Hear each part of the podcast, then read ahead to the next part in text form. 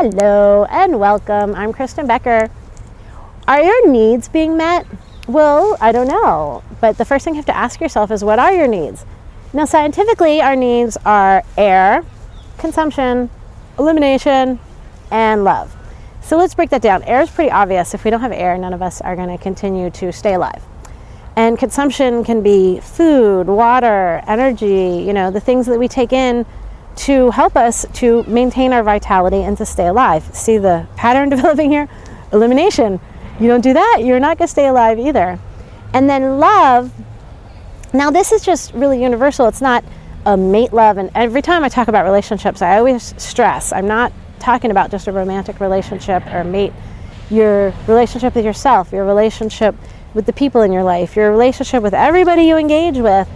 There's always that potential for love. And even animals. And love is a vital part of our existence. I remember reading about this um, orphanage. It was like during a war, and for their safety, you know, they took all these children like up into the mountains, but what they weren't getting was love actually and that human connection and they had this just insane rate of death of all these children they took them away from their source of love and i do feel personally that love is a need so when you're assessing are your needs being met and you look at these basic things it's a great opportunity to not only be more grateful for everything that you do have in your life, but also to look for more places to fill these needs and, you know, to be more creative in how you air. I mean, I don't know how to be more creative with that, but I could think of fun ways to cook food and really enjoy that. And, you know, walk out on the street and just say hi to someone and smile at them. I've spread love.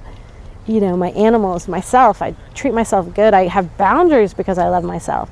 So when you're wondering if your needs are being met, before you look at all those wonderful, fancy things that, of course, you know, we all have a desire for, just bring yourself back down to your foundation and think about your basic needs and ask yourself, are my basic needs being met? And if not, what can I do to change that? It's simple. Alrighty then. Well, when you are also ready to jump on board, get back in the driver's seat, take your life to the next level, check out my program. I always have the link somewhere close by. I hope you have a wonderful day. Thank you.